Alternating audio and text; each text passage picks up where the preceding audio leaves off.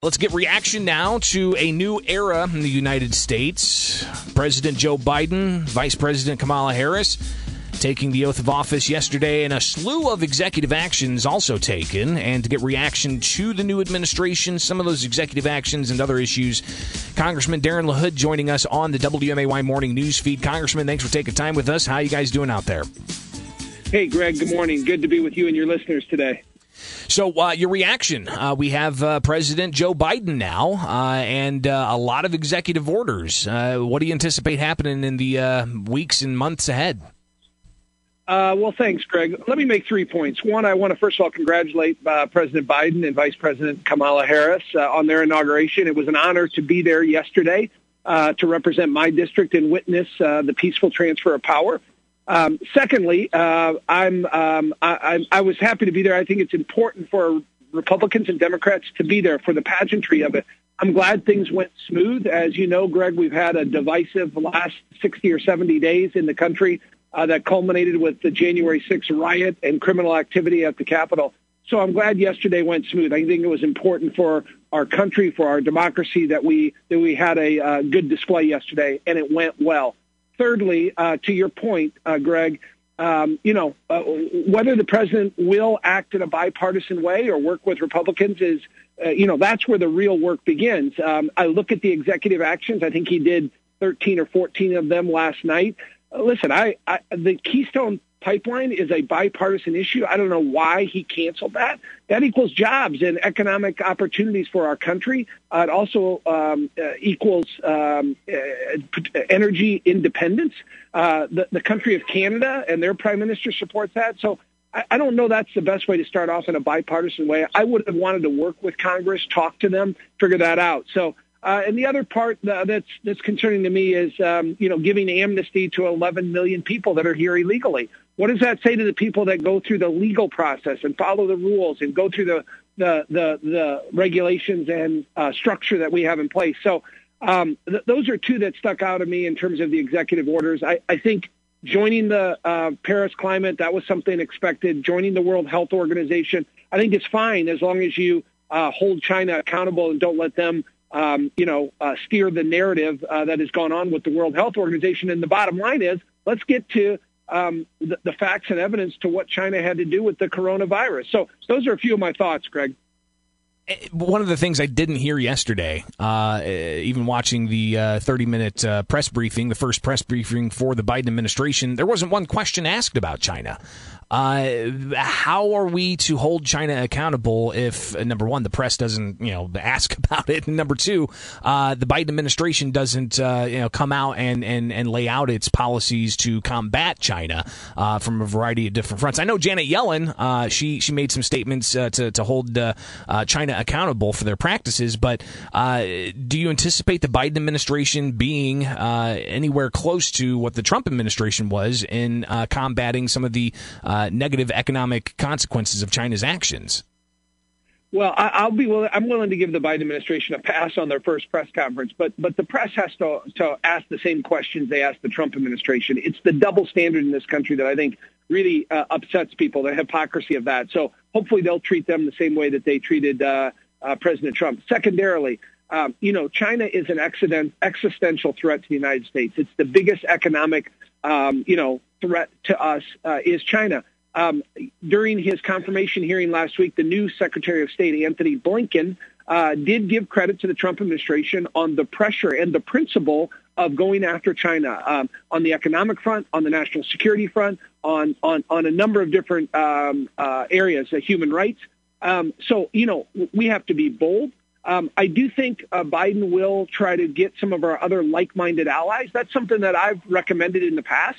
Uh, why don't we partner with Japan and South Korea and, and Australia and some of our other allies that, that dislike China and, and what they're doing? We, we got to remember, Greg, they are a, a, a communist country. Uh, you know, the, the CCP, the, the, the Chinese Communist Party runs everything. And I think if we can partner with some of our European allies and go after China in a concerted, multinational effort, I think that could be effective. But we need to see action and, and bold moves uh, by the Biden administration.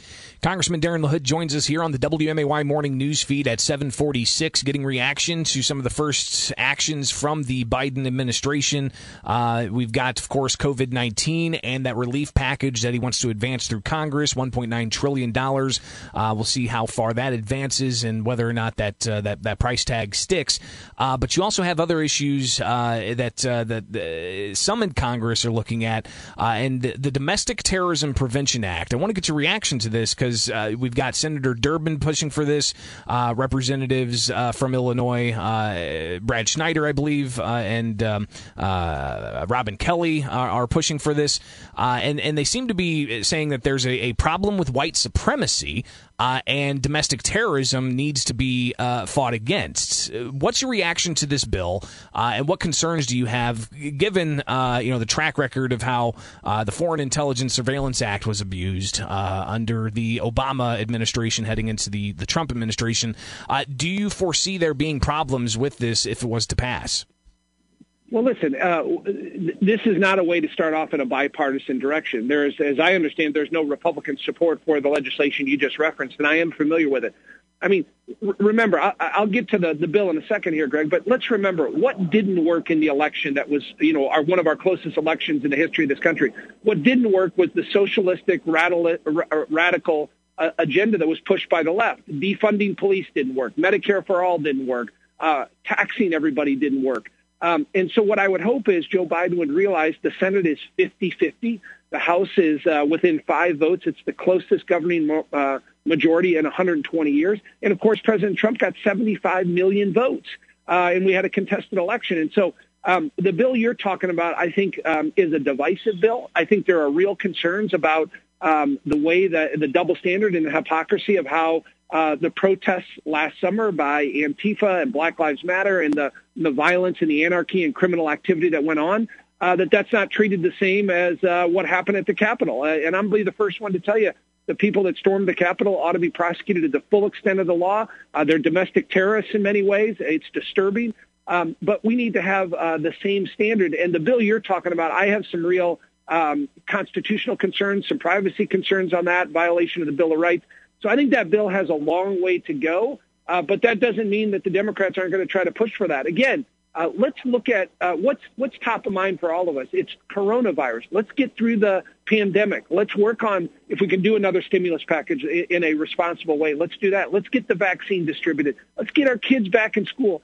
Our goal ought to be, Greg, get back to the economy we had pre-COVID, which was the best economy in my lifetime. That's what we ought to focus on. I think other things where you can find bipartisan support, infrastructure, which I fully support. It's actually a deficiency of the Trump administration. We didn't do infrastructure. That's another thing that I'm supportive of. And then our trade agreements. I think uh, working with our allies to go after China with other trade agreements is another uh, path uh, to bipartisanship. Congressman Darren LaHood with us here on the WMAY morning news feed. Uh, and something else, too, that uh, hasn't been brought up in the past uh, 24 to 48 hours, at least I didn't hear it asked by any of the uh, the mainstream press. and it was something that, you know, we, we heard similar types of questions for three plus years under the Trump administration, and that was questions about, you know, Trump's children, about influence from foreign actors. I didn't hear Hunter Biden's name brought up in a question of his uh, contacts with China and deals with foreign countries. Uh, is that something that uh, it needs to be pursued? Uh, and how does Congress go about pursuing that uh, if Democrats aren't the ones that are driving that? Well, a- absolutely. Um, you know, again, what what I think concerns a lot of um, a lot of people in my district and, and otherwise is, you know, the Hunter Biden story that came out two months before the election. Remember, the New York Post uh, did a detailed investigative uh, um, story that came up with uh, criminality that Hunter Biden was allegedly involved with. And what happened? Big tech decided to suppress it. They didn't want anybody to see it. So, so uh, Twitter and others decided not to run the story. Well, what happened after the election? We find out that the U.S. Attorney's Office at the Department of Justice in the District of Delaware had an open investigation and was investigating all the things that the New York Post article talked about.